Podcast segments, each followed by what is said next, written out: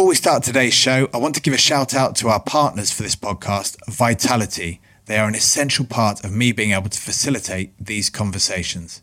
I've been an ambassador now with Vitality for several years, and always the one thing that stands out most for me is just how much they care about people's health and are so keen to enhance their experience of life, whatever way they can.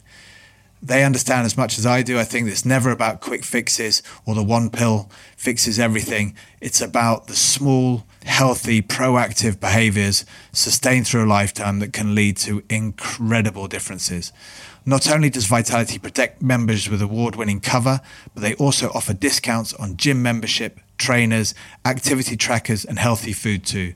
So you can take the small steps to make the meaningful changes. Head to vitality.co.uk for more information. Terms and conditions apply. Hello there, and welcome back. Thank you so much for joining me on the I Am podcast. Today's episode is one for the sports fans because I'm chatting to an old teammate of mine, Joe Van Niekerk, someone who played 52 times for the Springboks South African international rugby team, but also with Toulon rugby team in France, where we together won two Heineken Cups and a French League Championship. And whilst we do talk about sport a fair bit today, this episode is not so much about what went well in Joe's sporting achievements, but more about the struggles that were going on under the surface and his path inwards towards an amazing growth and transformation. I have a shorter episode released on Tuesday this week that digs a little further into some of the core themes of this episode and also some of the parts that really, really resonate with me. So give it a listen if you're interested in taking things a little deeper. These Thursday episodes, as ever, are just for the guests. I'm your host, Jonny Wilkinson. This is I Am with Joe Van Niekerk. Joe, Joe Van Niekerk, great to have you with us. This is the I Am podcast, and we are so, so happy to have you on. An old teammate, an old adversary, and, uh, and now someone I definitely want to to catch up with and hear your news. How are you, mate? Mate, thanks so much, first of all, for having me on here.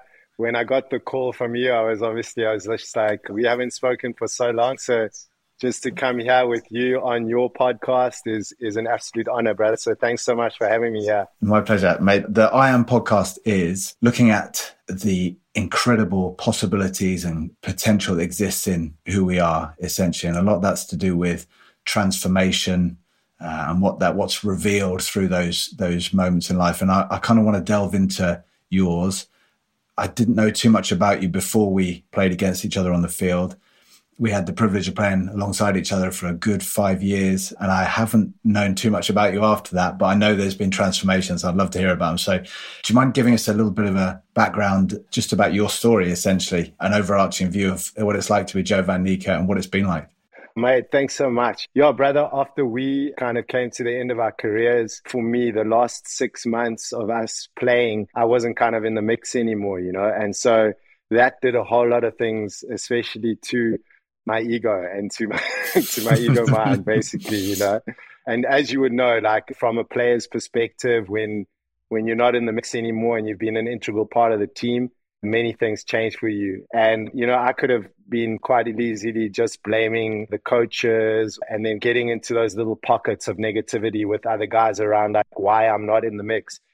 And so for me, towards the end of that playing career, it was kind of the catalyst for me to go inward and so I just kind of looked at that whole process myself and I had time to reflect and I just went within and said, Hey, let me let me start researching. Let me start seeing how how people have transcended things in their lives. And as I came through that, I started to study, look into Buddhist principles, into their philosophies of life, and then looked at that situation and and instead of kind of being the victim of that situation, becoming the victim of that situation and looking at it as how could I turn this in my favor in the sense that I could accept where I was at that moment or I could resist.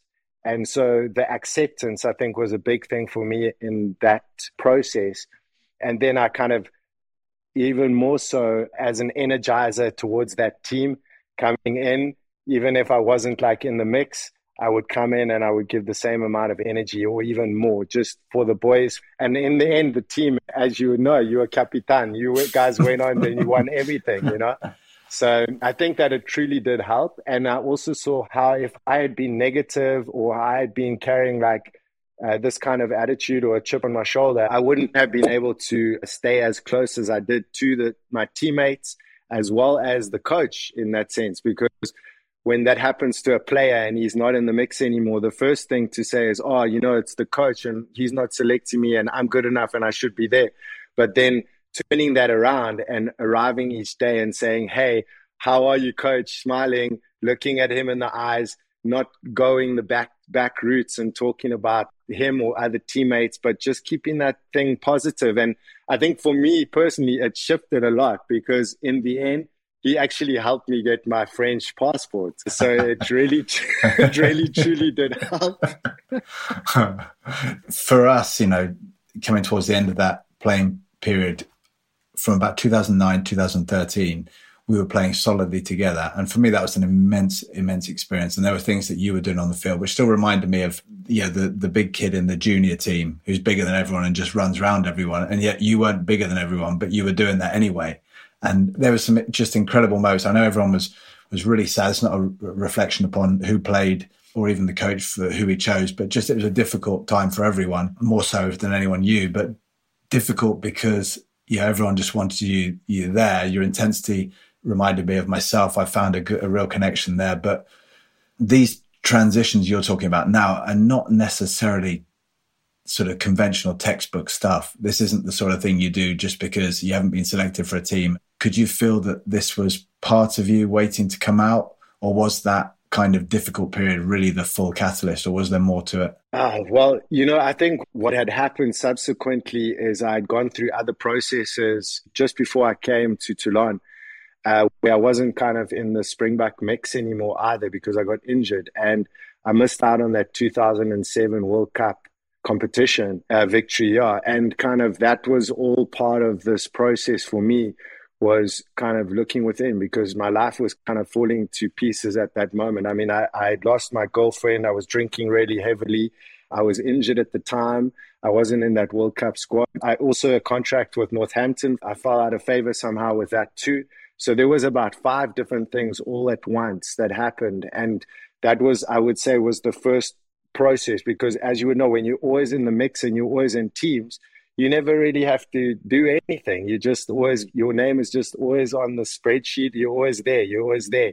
And then all of a sudden I found like, oh, wow, I'm not there anymore. Now what? You know, and then kind of reverted to maybe going out and partying and drinking and doing other things that weren't complementary to to that. And so over time, I, I, I really had to look within, and then I got a lifeline to go back to the Lions, which is in Johannesburg, to go and play there with one of my old coaches. And he just said, "You know what? We're going to go back to basics. We're going to get you out there. We're going to get you as fit as we can get you, as strong as we can get you, and, and you're going to be back playing and you're going to be playing 80 minutes every week.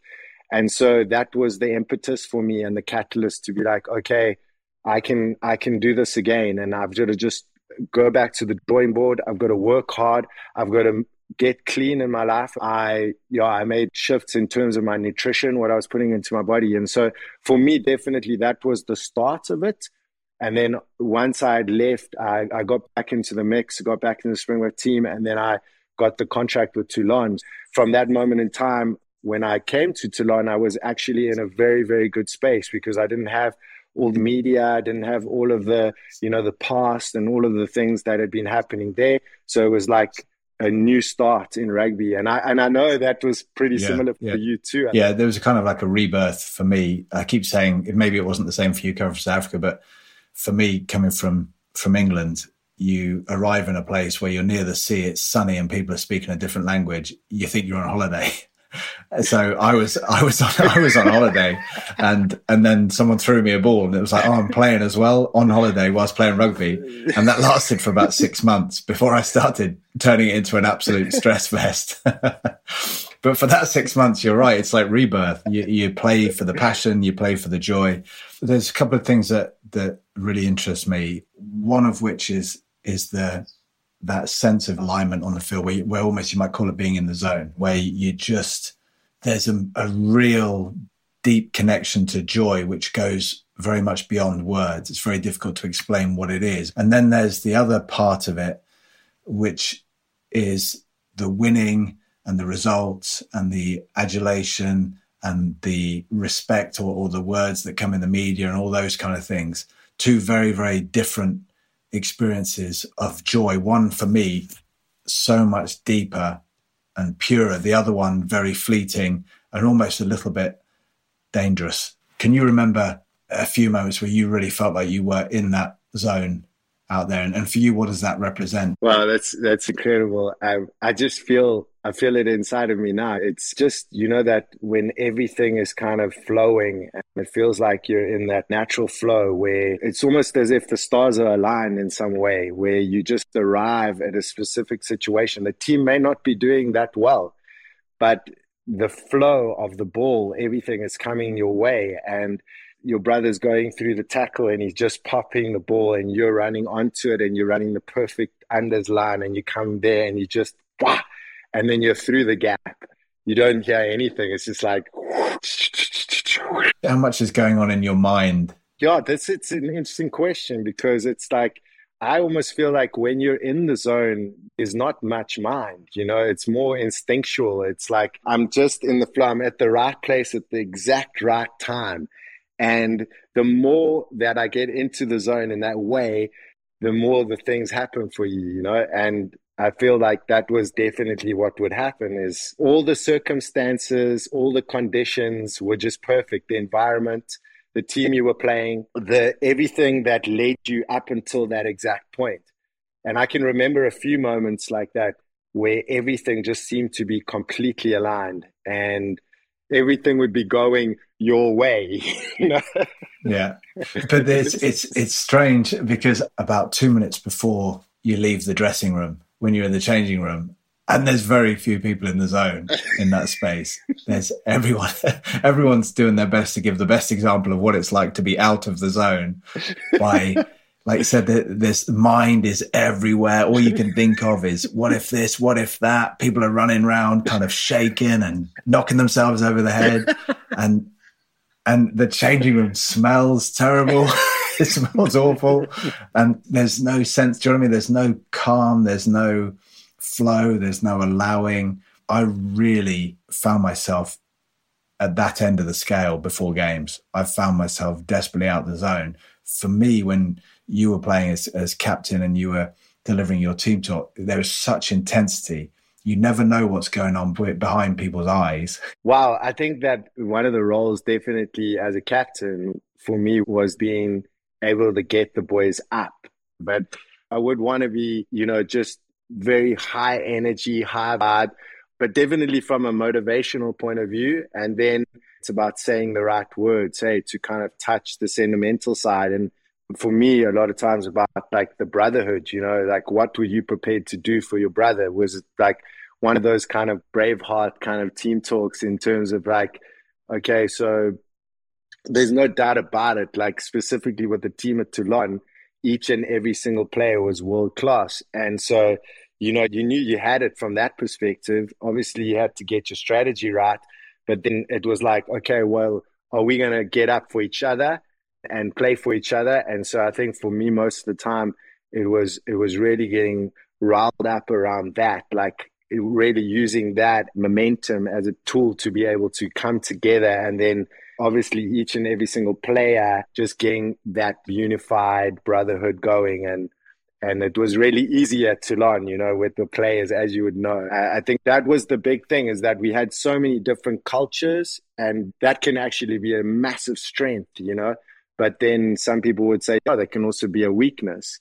So for us, it definitely became a strength. And we, we did. We were this team full of mercenaries that everyone always spoke about, but that we played for each other at the end of the day. I was playing for and my English mate, for my Australian mate, for my Fiji brother, like all of them. And and so that was some really memorable, exceptional times. Like just some of the banter, you know, some of the banter was also just so so good. I think uh, for for me, the being at that club was really interesting because you got together with loads of people that you played against, and you all came carrying certain you know, reputations, whatever they were, and you mm. everyone wanted to almost prove themselves to each other, to almost sort of remind each other of that, you know, I'm I'm worthy of being here. And there was a catalyst for some incredible things to come out. But there was also still in amongst that dressing room for me of a lot of 30 plus year old guys who had done everything and played so many games. There was always that fear, almost like the zone of people expressing their ability versus their minds almost desperately seeking reassurance. it was almost like that that double, almost fear versus joy. And for me, the the fear part of it was really interesting because there's one game we were playing the the final of the European Cup in 2013, and, and you were on the bench and I was playing and I was captain, but you were also captain because we were captains of the, the the team. And for that game, I was on the field and you you were sort of uh, going to come on, and you ended up doing the team talk most of it because with about five minutes to go, I'd come in from doing my warm up, my kicking warm up, and I couldn't hit a barn door. I was terrible, and and my head was gone completely. So I wandered into the changing room, and I've gone straight to my bag, grabbed my phone, and walked off and, and sort of like hurried off to the toilet. And I'm sort of crouching oh, down by the toilet, desperately trying to phone oh. my kicking coach. And it's like three minutes to kick off. Oh, it's three minutes to kick off, and he's not going to answer. And if he if he does, I'm thinking he's got no life of his own because what's he doing waiting for this? So I'm I'm kind of sat by the toilet and I'm shaking, trying to call him, trying to call him, looking at the phone, being like, please pick up. In the meantime, the guys are like, where's Jonny gone? Just ringing I'm sort of like, oh, coming from the toilet. And, and you, it, it got, yeah. But you know what it was like having your phone in the changing room. You're not supposed to have your phone in the changing room. You never are. And I'm trying to speak to someone with a minute to kick off. So I'm kind of there thinking, why won't he pick up? And in the end, I walked out and hid my phone behind my back as if to be like, sorry about that, guys, you know, sort of thing. And they're like, yeah, well, the referee's knocking on the door. You're doing the team talk for the guys. So I kind of put my arm, and there was a moment there where you kind of make that choice to look around the guys around you and sort of say, do you know what? you got to do it or or not. And as it was, that the game went fine, but it was a moment there where I would have done anything at that point to have some kind of guarantee. But actually, when you went out in the field, it was the lack of guarantee that made everything so beautiful. It was the open ended, anything is possible nature that allowed for that instinct, allowed for that mm. you to do things you never could imagine in that zone because it was all left unknown, because you hadn't pre planned it, because you hadn't got exactly what you wanted. But that fear, and I'm really interested in, in this now, talking about your exploration afterwards. What is it that has come out of that, or has is coming out of that exploration after the career? Because some things that it's in life in general, but in a sporting career, there's so much comparison going on between yourself and someone else. There's so much self worth invested in whether someone decides you're in the team or you're not, whether mm. a newspaper says you've done well or not, whether you win or you don't. There's so much self worth invested. And I was injured and I wasn't selected during my career for for many times. And, the same as what you're speaking about. And immediately when that happens, without even choosing it, your self worth gets ripped out along with that decision. Oh wow, yeah, that's an absolutely massive point because I think when you you know for so long, you kind of like built up this image, the construct of where you've been, what you've done, all of these things. And it kind of like builds this like really strong ego. And as you say, then how am I then reacting to what other people say about me? You know, and we become so susceptible to other people's opinions and what they think about us. And it's only that part of us that actually gets hurt but once we start to delve into the deeper reality of what we are, we sort of come to see that all of these years of all of this that we've built up, this identity of who we think we are, and that, if anything, the last seven years, eight years of doing some of the deeper work, inner work, I've seen that the peace lies in us actually dissolving that. And it's a hard point to accept because we've been doing this for so long. And as you would probably concur, is like this realization comes along how important are all of these things and all those accolades, all those achievements. You know, for, for most of our lives, we've been trained and programmed to believe that this is what I need to do. And all of that striving to win things is is a beautiful process and it's wonderful. But how many other sports men and women have we spoken to when they come to the end of their careers? They feel like they've won everything, but they feel like there's a void that hasn't been fulfilled. And what is that? Why why are they feeling that way? Because they've achieved everything that you can in the sport and what society deems as the perfect life. But when I've come onto the spiritual path, I see more about what is it that we want to experience in this life? You know, do we want more peace, presence, love, happiness, joy? Am I content? So that definitely has been part of the exploration for me. So I really see it as definitely a, a, dissolving of those constructs that we have held on to so dearly for so many lifetimes. What's really interesting is going back to that, speaking about how when you're in the zone, mm. and we're speaking about that there's really not much mind going on, is that for me anyway, in that space of the zone, it was often when things get quite chaotic that you become really instinctive when there's so much going on. You're right in the thick of the action. But the, what I seem to realize is that you stop being aware of you trying to do anything mm. and you become very much connected to what you're doing and involved in it to such a level that there's no real separation between you and what you're doing. Mm. And there's no separation between you and the opposition. You seem to start to know what they're about to do. You can't explain how, but you seem to just, it all works out. And in that moment, if you could think to yourself, it's almost like, yes, of course know, of course that's going to happen. I'm I I'm pulling all these strings, and the interesting thing for me in this was that I know rugby players always speak about it, and other sportsmen as well, I guess, about being in that zone, and that that's not far away from from being in that absolute moment of joy. But the thing that I used to do was equate that, or, at least to give the responsibility for that I would give to all the suffering in the change room. I'd say, oh, I was able to be like that because of all that suffering. Mm. And so, what I'm going to do is I'm going to do some more suffering mm. so I can have some more joy. But the more suffering led to less joy. And then I was like, oh, my, I better up the suffering because my suffering game's poor. and so I went harder on the suffering until I was left at the end of, towards the end of a career with nothing but suffering. And even the games, you know, by the end of the game, you get to the change room after the game, and all you can do is that. Yeah, yeah. And just be like, wow, thank God we got through that. But the, the teacher is almost there in ourselves. We've been there. And the beauty of it being that almost two minutes before, you're in the change room in an absolute mess. And two minutes later, you're in the zone. It can happen like that. But just that for some reason, when the whistle goes, you just let go mm, mm, mm. because either there's no time or something in you recognizes that it's not helpful to be in that state in any way. It just gets in the way. But it's so, like you said, there's many paths, but they're very, very tricky. But one thing I feel definitely as we were speaking earlier gets a bit lost is that you do need your training. You need to train the body. You need to understand the mind and game plans and understand competition and what have you. But that that remains a game, and there's a much deeper awareness that there's you playing the game, mm. that you don't get lost in the game.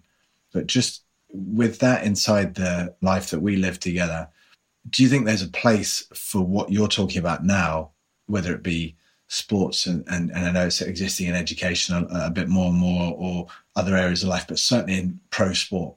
Do you think there's a place for establishing that distance and whatever you want to call it, that awareness of who you really are so that you can play the game fully as opposed to get lost in it? That's a beautiful question. Because also, if you ask me what I know now, would I have been able to continue to perform or would I even want to perform? you know, it's like I definitely feel that there's a place within the sport. I think I think as you mentioned, the calmer our minds, the better our decisions. For sure, we'll be making the right decision from that place of we can call it intuition or instinct. And I think just generally from when we were playing, we would switch into that mode anyway, as you mentioned, rather than kind of trying to strategize something. You would maybe just take it to the line when you felt, or you would feel like you would be sensing as opposed to trying to like think your way through it, you know. So I definitely feel there's a place within the sport for it, but I also question to what, degree, you know, because it's very interesting. It's like I think that some people have these out of body experiences with the different medicines that exist, and or whether that's even through their meditation, and they come to the recognition of these other planes of consciousness, not just this kind of physical plane that we live on, material plane and that can also awaken completely different things within us you know and so would you be then as effective on the pitch i'm not sure but i do recognize the the you know the benefits of meditation. Without doubt about you know obviously uh, this calming of our minds and then just obviously seeing the mechanism of mind and how it works and and potentially how that could make us calmer leading into a game you know. But whether it's a good thing to say that players have these kind of revelations where they see the universe for the first time and they're like oh my gosh like they, they may even walk out of the sport.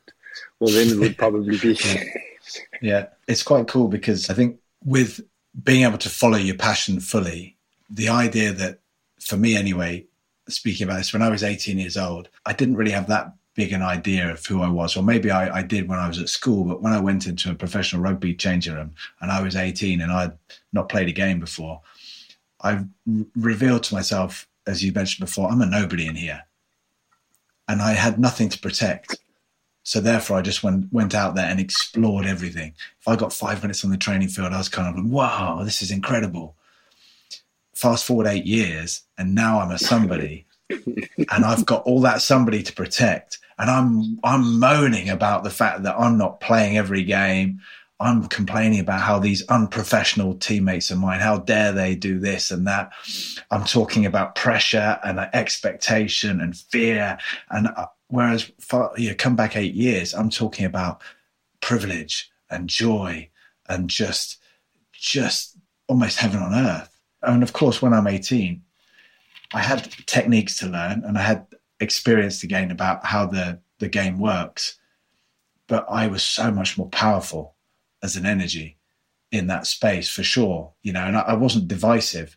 You know, like you mentioned before about going behind people's backs, having comments about them. You know, when you become a someone, that's kind of what you do. I'm like full of these opinions, and I'm going to cut people in half with them because that's what you do as a captain. You cut people down, you you chop away people's self worth. But, but it's it's it's but it's true. Though. It's it's mad, and then you get to a stage where I guess we were a little bit more at Toulon, where you kind of been through the mill so much, you kind of just go, oh, I'm tired oh. of trying to oh. protect everything. So why not? You just sort of go, look, go on, off you go, do that, and suddenly it starts working because you start saying, why don't you just be you? Don't try and be who I want you to be. You just be you, and go and do that. And suddenly, like, really, can I be me? I'm going to go, and you're like, wow, you're amazing.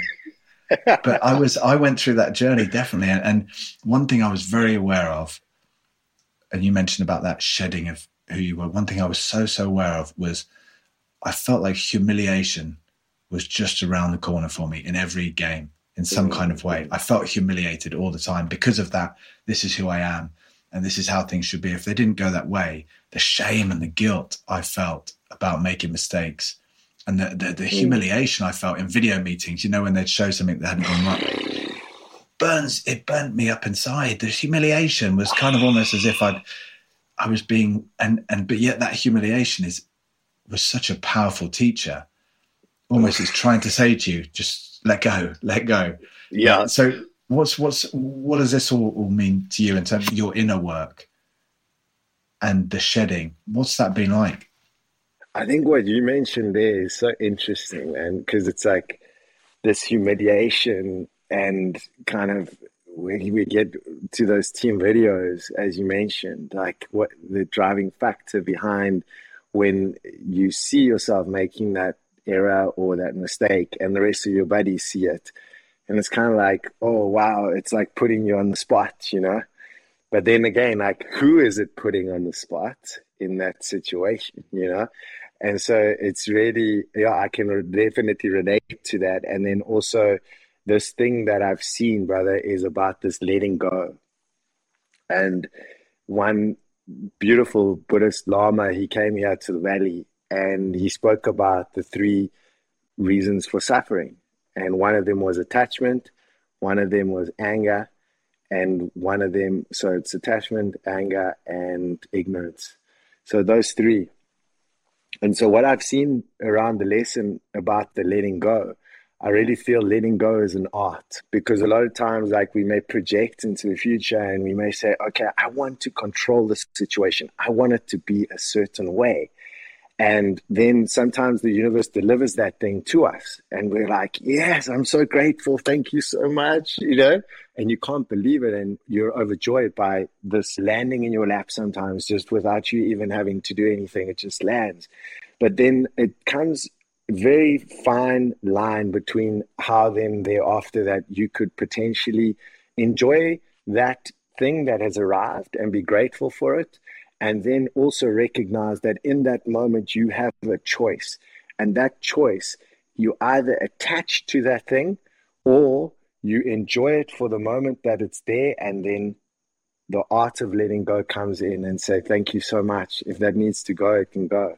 Because i've just had the biggest blessing and so i really feel like that's a, a, a an art you know being able to let go and especially with things that are transient within our lives like people come and go, you know, different things that we may get may perish. All all of these different things in our lives. And when we can actually look at it from that perspective, we can, you know, we can let those things go and we can let the flow of that happen without us being necessarily attached. But I see what happens. It's like an automatic thing that we now then want to attach and we want to kind of control that situation and or that being or whatever it is, you know, and maybe because it's bringing us pleasure. And so there, I really feel like there's a lot of work within that. And I also do see how how that leads to suffering. Yeah, it's kind of interesting that I come back to me as an 18 year old in that you have a huge amount of willpower and desire and you're so sure of what you want, but you haven't been influenced by seeing too much. So you still remain open to how it may come to you. But then once you've mm. been through a load of stuff, you start getting these ideas that that's how it always works. Okay, that's what that person mm. does. That's what it takes to win. That's what it's, and suddenly all these rules come in. And so you have the same sort of drive, but now you have a very distinct idea of how it must happen. And when it doesn't, suddenly you're angry. And then suddenly you get the fear that it may never happen because actually, oh, right now that condition is missing. And I know that I need that to, to, to be successful. And that means I can never be, what if that goes missing? What if this, what if this? And I think like you, you mentioned letting go and becoming open again is almost the same idea as everything you go through, you carry with you. And then you wonder why you start walking slower and it feels like you're looking more at the ground as you get more and more weighed down by what you're carrying. And I feel also that, that for me as well, going to Toulon at the age of 30, I felt younger than I felt at 24 because I just felt like you just drop it. And suddenly, from an age perspective, once I stopped carrying that with me, you feel young again. You feel that kind of mm. vibrance and that energy. But what does it take on a on a um, daily basis?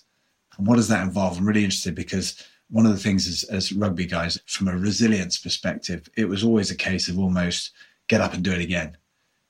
You know, you get injured, mm-hmm. get fit, do it again. And you cope with pressure. You don't explore it and see if it really exists and see if you actually need it in mm. your life. You cope with it. And I'm just wondering, what, what does that, what does your practice look like now in terms of if you're trying to let this go, then it must mm. be different to what you've been doing before with it? How are you how are you moving inwards rather than outwards again?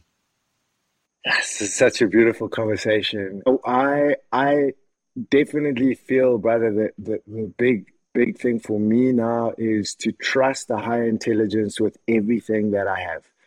Because what I've seen from my past experiences is that when I don't trust that, and I have my from my ego is like a, a projection of how I want it to be. It's not the higher path. So to really feel and sense as opposed to like just giving it to my mind, but to really feel and sense and then to allow for that higher intelligence to, to listen to that and to trust that.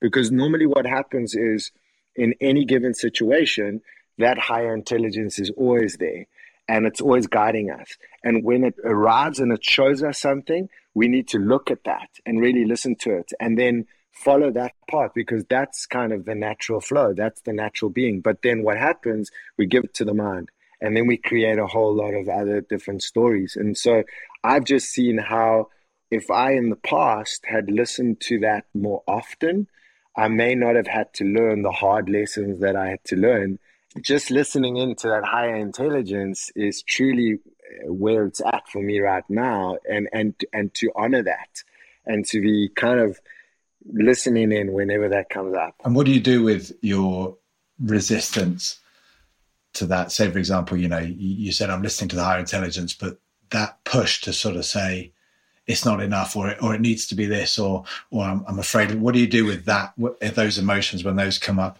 do you go running into the toilet cubicle with your phone like me? is that is that the general? Is that's, that the Buddhist way? That, that's one of the best. That's one of the best. go and find the guru.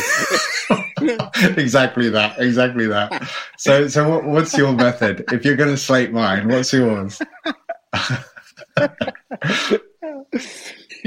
think it's like anything, Wilko. You know, like you know, belief is such a powerful gift that we have. And and you more than anyone would relate to that because the belief in yourself, the belief to transcend, the belief like we've got all these beliefs that we carry and that we reinforce with just through our thought processes. We we give that attention, we give that energy, and then it just it just keeps reinforcing that thing.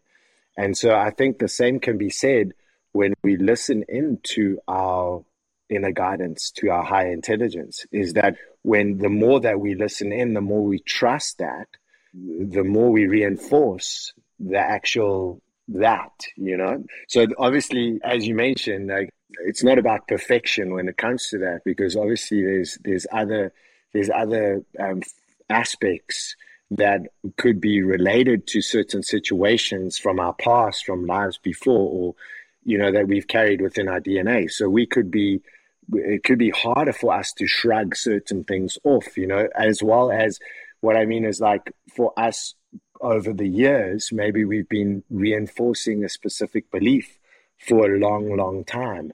And so to actually shed those things can be tougher than actually just saying, okay, listen to your higher intelligence, because we've believed this thing for so long that it, it, it becomes like something, like, you know, and so that was also part of this of this just the observation not from a perspective okay like i'm the observer but just from this impersonal place that just seeing the things unfold and allowing for those things to unfold as opposed to then once again kind of grasping or or or attaching to that specific thing or identifying with it. That must take you know quite a lot of courage and vulnerability to because when you're saying allow, it sounds like you just allow it, but actually, when you're talking about allowing in the space of an of an a massive urge with so much momentum that's been built over the years, it's pushing in a direction to turn and face the fear in essentially, I guess, a more silent, less combative manner, and just allow I mean, that's that's courageous. That's that's going back towards you know the same idea of going out there and facing another team in front of eighty thousand supporters. That's no difference. The vulnerability there versus turning and facing your your kind of challenge and going into the unknown, taking one conscious step into the unknown. That's huge. Yeah, are those steps happening for you? Is it does it feel vulnerable? Is, does it feel you know challenging at times? Oh yeah, of course. I mean, I think that when I identify with my personal story. So that could be part of my own, like my conditioning, basically. It's almost like a reflex, you know, natural being is like our reflex to want to identify with the story that's going on in our minds. Like all my conditioning, where I've been, and kind of my identification with that And obviously, there's certain things that arrive in our lives that kind of trigger that. For me, what came up for me a lot around this was the idea of winning and losing. Because as a sportsman, we got that built within our within our psyche, you know, well, am I gonna win or am I gonna lose? So how much of that comes into play when a certain situation arrives. And I saw that in, within myself. Like for me, presence became elusive because it was like I then identified with that and then and the story of being the winner. And so I kind of like went into this whole stream of like how I'm going to win the situation no matter what that other person was feeling maybe maybe and and i related to relationship but maybe this woman that i was wanting to win over just didn't want to be with me you know and, it's like i'm creating this whole story how i'm going to win so going all the way back to the very beginning of that particular situation was was was the higher intelligence the higher intelligence gave me that wisdom right in the beginning. But because I was then giving it to my mind and that whole ideology of like, oh, wanting to win came out within me, I ended up suffering for longer and just prolonging that situation up until a point where where you know we went our own ways you know? And but that could have all been subjugated or that was all seen way before that even you know that continuation of that specific situation. It's funny with those kind of things like in the game when you're in the zone space there's no kind of winning or losing. It's just connection you're just absolutely connected mm. to what you're what you're doing as it there is no i'm trying to win this situation it's an absolute now experience of just i'm just allowing my role to take place within it. And when it comes to, like you said, mm. relationship wise or with with other people, it's the connection we're looking for. But there can be no connection when, you know, I mentioned this before. For for me, it's really important that with other people you meet in life, if if you're using them as a reference for how good you are or how well you're doing, or whether or you're trying to use them to help mm. you feel better in the way that you want them to think a certain way, then you're just using them. And you can't connect whilst mm. using someone to somehow come back to, I feel better if you do this. I'll feel better if you say this. I'll feel mm. better if you think this. It's instead of actually connecting and, and allowing, coming back to that Toulon experience of just actually eventually going, you know, it's going to be a hell of a lot easier if we all just allow each other to be how we want to be and draw the line with some things which clearly mm. aren't helping, but we all agree on that, and then we just go right. The rest of it, just be be you. But it's really kind of powerful. And a couple of things I want to I want to ask you to finish on on this. And one of them is with the rugby thing. One thing that's really important during that, especially in the sports, it's so much based on your body, your, how you're physically geared up to to take on this to play. And it's important to train the body to be effective, but that also becomes an interesting relationship with the body when it starts being seen as just a machine to get you from A to B or to achieve this. And in the early part of this interview, you mentioned about you know what what you put into your body, your view of that's changed. And the thing is, I think what gets missed a little bit in in the environment we were in, or or, or the environment we may have been in, is that health is almost kind of misrepresented, and it becomes fitness people think that fitness is health, and in fact, actually, fitness is is mm-hmm. is stressing the body quite heavily. And I'm I'm wondering what's your view now on you physically, but once you finish playing, it doesn't necessarily assist you to be six four and seventeen stone, you know, because actually that becomes a bit painful, especially if you're trying to sit in inside small, you know, aeroplane cabins or whatever. you may be the six foot four thing you might not be able to do much about. but but but now, what does that mean to you? Physical, the body. Yeah, what's what's happening with you in that space? Ah, what I just to mention that that that one. I think it's like a, a slogan, but health is the greatest wealth. I truly sense that now. We pushed it really hard, you know, and I know that I pushed it hard on and off the field. And reaching my 40s, I've really kind of recognized how all the material in the world doesn't compare to like health. And I can remember the very first time I had an experience of what it felt like to be healthy and and and not from a perspective of stimulation, not from a perspective of okay, I'll just take these Voltaren now and I'll play the game and I'll be fine, or I'll whatever numb the body in a certain way and it will all be good.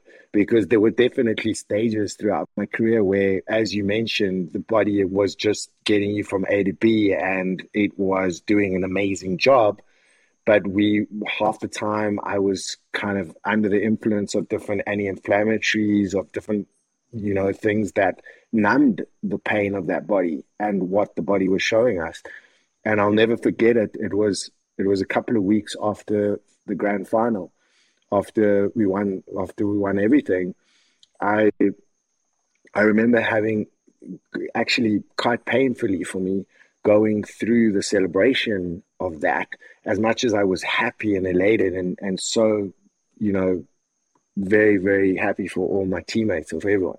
But for my own personal process, it was one of the, also one of the catalysts because I, I had reached that point with alcohol that I just couldn't do it anymore. And I kind of pushed myself to do it to celebrate with the team. But I had reached that point where there was just, I was done. And so I remember the next day I woke up and my whole body was just in inflammation. And I, I said to myself in that moment, that is me, I'm done. And I'm finished with the chemical drugs. I'm finished with all of these things, with chemicals in general. And and I actually went on to a 21 day vegetable and juice fast. And within, I think it was the 12th day of that fast, I had never felt that good in my life. And I literally, I can remember driving down driving down the street. It was still in in Toulon in Carqueiranne there. I remember driving and just thinking, oh my gosh, like the amount of energy that I had, how I felt, my body for the very first time, just just was in a completely different state. And I just I just remember having that kind of light uh, light bulb moment, you know, where I just recognized, oh wow, this is this what health feels like, you know? And as you mentioned, like the difference between fitness and health, and and I think both of us can relate, and you even more than anyone else, because you you came to any career, the amount that you trained, I think, was like you were training more than than what these young kids were training, and and smashing them into the ground, like like I can remember running five minute runs where you were all the way caning it. But as you mentioned, is fitness health? You know, or do we look do we look at it from the perspective of health first and then what we can offer our bodies from the perspective of fitness or do or is it the other way around? And I definitely feel like within the sporting circles and within rugby particularly, obviously it's about you know, how fit you are, how strong you are.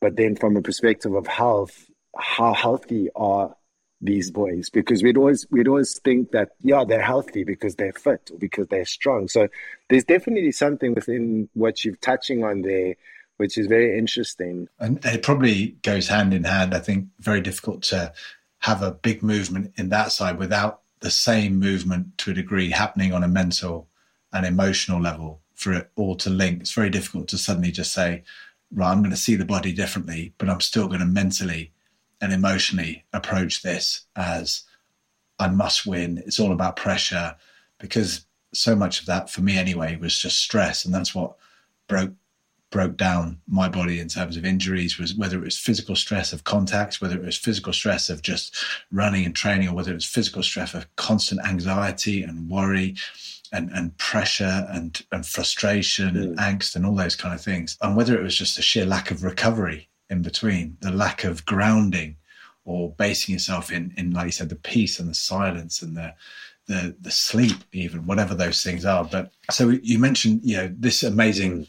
journey you're on, which has got, it's, it's such a powerful journey because you've got so many different touch points with people you've been in the young space, you've been at the top of the game, you've been injured and down, you've been contemplative in terms of what you're going through across the other side of the world. You've got an organic farm. You know what I mean? Like such an amazing stuff. But where do you see yourself now, having been at the top of the game and experienced that adulation and that kind of elation at, at succeeding and achieving goals, and now in a space where you're moving inward, seeing challenges in a very different way. How does it compare those two moments? You know, how how is the how is life for you now in terms of happiness and joy, your groundedness? How do you feel?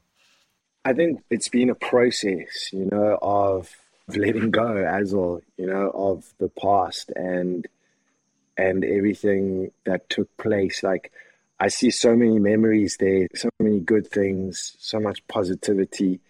And even those times where things were perceived to be bad were actually some of the catalysts for bringing me to where I am now to this very day. And so I look at all of those things with a ton of gratitude. And I also, from day to day, this frequency of gratitude, which for me is just so much part of who I am these days. And for absolutely all the magnificent things within this life, all the blessings that we've been given, the mere fact that I get to be here on this organic farm and even amongst all of the chaos that's going on out there. And I feel and resonate so deeply with this gratitude. And I also feel that from being the sportsman and from reaching some of those points, accolades and things like that, I see now how how valuable humility is. At some point, I've recognized that even if someone came to say that it would be wonderful and I receive what they say, more so now than what I did actually even when I was playing, when they would say good things and bad things now more so i'm just like okay thank you. I receive this right in my heart. Yet i also know that that is not necessarily around like my ego and who i think i am and all of that. And so it's just a matter of kind of releasing the claimership of anything. And through that there's there's a there's a there's a peace. Is that what was not so accessible when you're sort of talking about career wise is that what you didn't have such a connection to that piece? I feel that because because of this identification with the personal story, that this universal peace and love that exists was kind of elusive in some way. That, that we would have the fleeting moments of euphoria, probably more so than a lot of other human beings on this planet, probably within the top I don't know, 5% of people in terms of the elation that comes from winning big sports events and being put on pedestals and then seeing that all of these things are fleeting because it's still something which will pass. But as we come more into the self, we start to recognize that as much as they may spur like beautiful feelings within the body and like the grace that we actually were part of something that something special or that maybe some of these were the driving factors for us when we were playing. You know the idea that like i'm not worthy or to just like spur us on that when we come to this the wholeness of what we are then it's kind of like okay wait but i am worthy without any of these things. In terms of a feeling, that's exactly how I put the zone feeling for a brief moment there, you're complete. You're not lacking anything. You're just, you are finally worthy. And as a result, funnily enough, when you come to that realization, things start happening for you. The ball bounces exactly where you want it to bounce. Everything just pans out for you because finally you realize that coming at it from a sense of I'm all I'm worthy is a very creative and dominant space. Whereas, like you said in the changing room beforehand, it's that. And if that's the the transition, then that's a beautiful one. It brings me to my final question, which is with everything you've been through, it's a, not to put you on the spot, but maybe relative to how you may have seen it when you were younger and building your, your view of your life compared to how you see it. What does what does a life well lived mean to you now? It's been such an epic conversation today. I feel like some of these questions have been so like spot on. And I, I feel, brother, like really feel how how important for me personally, how important our bonds are and how we are able to share with other human beings and and also how we are able to serve. And if we can serve from that place that you mentioned, you know, when there's not it, there's not a thought, it's just coming from that place of just giving, you know, but it's just an overflowing amount of giving and that service for me really is bringing a lot of joy and so to be able to share, I think, is one of the big things. To be able to serve, obviously, things also that within our lives that we're passionate about. Because I was I was contemplating this the other day. It's like this lady said, okay, so if you're going to have a community, so you know, what would you do in that community? And she's a lady from Poland. She said to me, "What are you going to? What are you, are you to work?" And I said, "Work." You think I'm gonna work? Like, I'm not to work. we need to, in this community, we shift our perspective about what work is. You know, if it's something that you're passionate about, if you're going to be passionate about planting broccoli or you're going to be passionate about whatever it is that you're passionate about, go for that because that is the absolute essential key to anything for me. So, brother, yeah, just to keep with that, keep this giving and and and receiving and being open continuing then also on this process, the inner process of being able to look at those lessons that through our lives, the, the lessons that we are being shown, and then to pick out the nuggets of gold, and then being able to be humble enough to say, okay, cool, like I saw that from my my ego, and I, you know, I followed that, and it didn't it didn't produce the kind of results that I was expecting. Be fine with that, but I can look at the nuggets of gold within that, and then I can grow through that process and then transform those things into with into my being and and through that process grow and be able to then dissolve more and more of of that part of me that you know creates more suffering in the world. Yeah definitely. And that part that in all of us that maybe stops us sharing and serving because it's mainly based on keeping for ourselves and serving ourselves as opposed to but if it's any consolation to you mate what you've shared with me not just in this conversation but over our years together has been of huge service. And i am sure that uh, we will continue on our little journeys and they will intertwine. But it's always difficult to get an outside view because i'm talking from my perspective you're talking from yours. You've got no idea what this mm. means to someone on the outside but you talk in a way joe that keeps it very it's really powerful to hear you go from in the game to what you're doing now because it's mm. such a big shift in the language you're using. It's mm, nice to hear from the outside that that people are kind of listening, going, "This will matter to so many people," and also even the fact that we've got some rugby chat in there. Do you know what I mean? It wasn't all organic farms and yeah, me just... talking about let it, you know, emotional let it go. I mean, health and fitness is kind of like it, there's plenty in there for people that want to hear about oh that Toulon team and like you mentioned, yeah, brother you're chatting about and team talks. It's yeah, it's cool. Mate, it's really really cool. But I can't thank you enough, mate. You've been uh, a legend in in my in a career, huge huge influence, and it's been beautiful chat. And this won't be the last. I shall be bothering you you better stay over that side of the world, mate, because I'm coming after you. Joey, thanks. Welcome, yeah, brother. I just also I I we didn't speak for a very long time, brother, but also for me, I think I wrote that in a in a little email to you. But the the, the influence you had on me, it was absolutely massive, brother, from from all perspectives and and yeah, just just just the way that you approach your life, and it's interesting to hear some of your inside like expressions around that and and what actually drove you because you know you could never have said that from an outsider point of view. It would have been like it would be like what? Jonny's fearing this or jonny that or you know? And that definitely made you the the human that you are brother. So i'm so grateful for you. And and yeah also the way that you touched my life in innumerable ways brother. Like so grateful for you brother Beautiful. I shall be in touch very soon, mate. We'll have an offline chat where we can uh, carry on. Beautiful. Delve deep. Delve deep. Mate, listen, go get yourself back into your day. Thanks for giving us your time. Thanks again, brothers. And just like that, we're at the end of another episode of I Am. I'm so, so grateful to all of you for listening in. I'm enormously keen that this be a two way conversation. So if you've got any thoughts, questions, ideas, anything that's been inspired by these conversations, anything you just want to get off your chest and get out there, then please send them across in the reviews or just get in touch on social media. I absolutely love holding these types of discussions. I do believe there is no more powerful an opportunity in life than to look at what we can make of our time here on earth, individually and collectively. There's so much scope and depth in these conversations, and all the learnings and lessons I do feel are limitless. If you haven't already, and you want to know a little bit more about why I'm holding this space and talking to these guests, then do head over to the Tuesday episodes. There I'll explain my journey and my history with these people. I'll also use this time to answer any of your questions, so don't hesitate to get in touch, and I'd love it if you'd rate, review, follow, and subscribe to the show. Until next week, have a great weekend Thanks for listening to I Am with me, Jonny Wilkinson.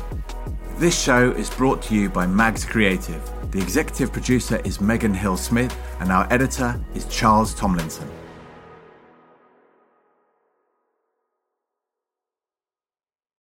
Before I go, I want to say a final thank you to the sponsors of today's podcast, Vitality.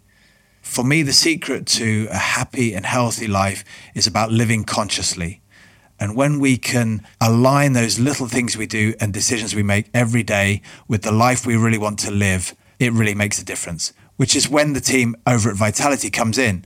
Their comprehensive cover enables us all to live a happier, healthier life, whether it's through offering discounts on gym memberships at Virgin Active, Nuffield Health, or Pure Gym, or on activity trackers from Garmin, Polar, and Samsung. For me, I've been an ambassador with Vitality for several years now, and undoubtedly the feeling of true support when someone cares about you and your health and your quality of life, it makes a massive difference. So you can take the small steps to make the meaningful changes. Head to vitality.co.uk for more information. Terms and conditions apply.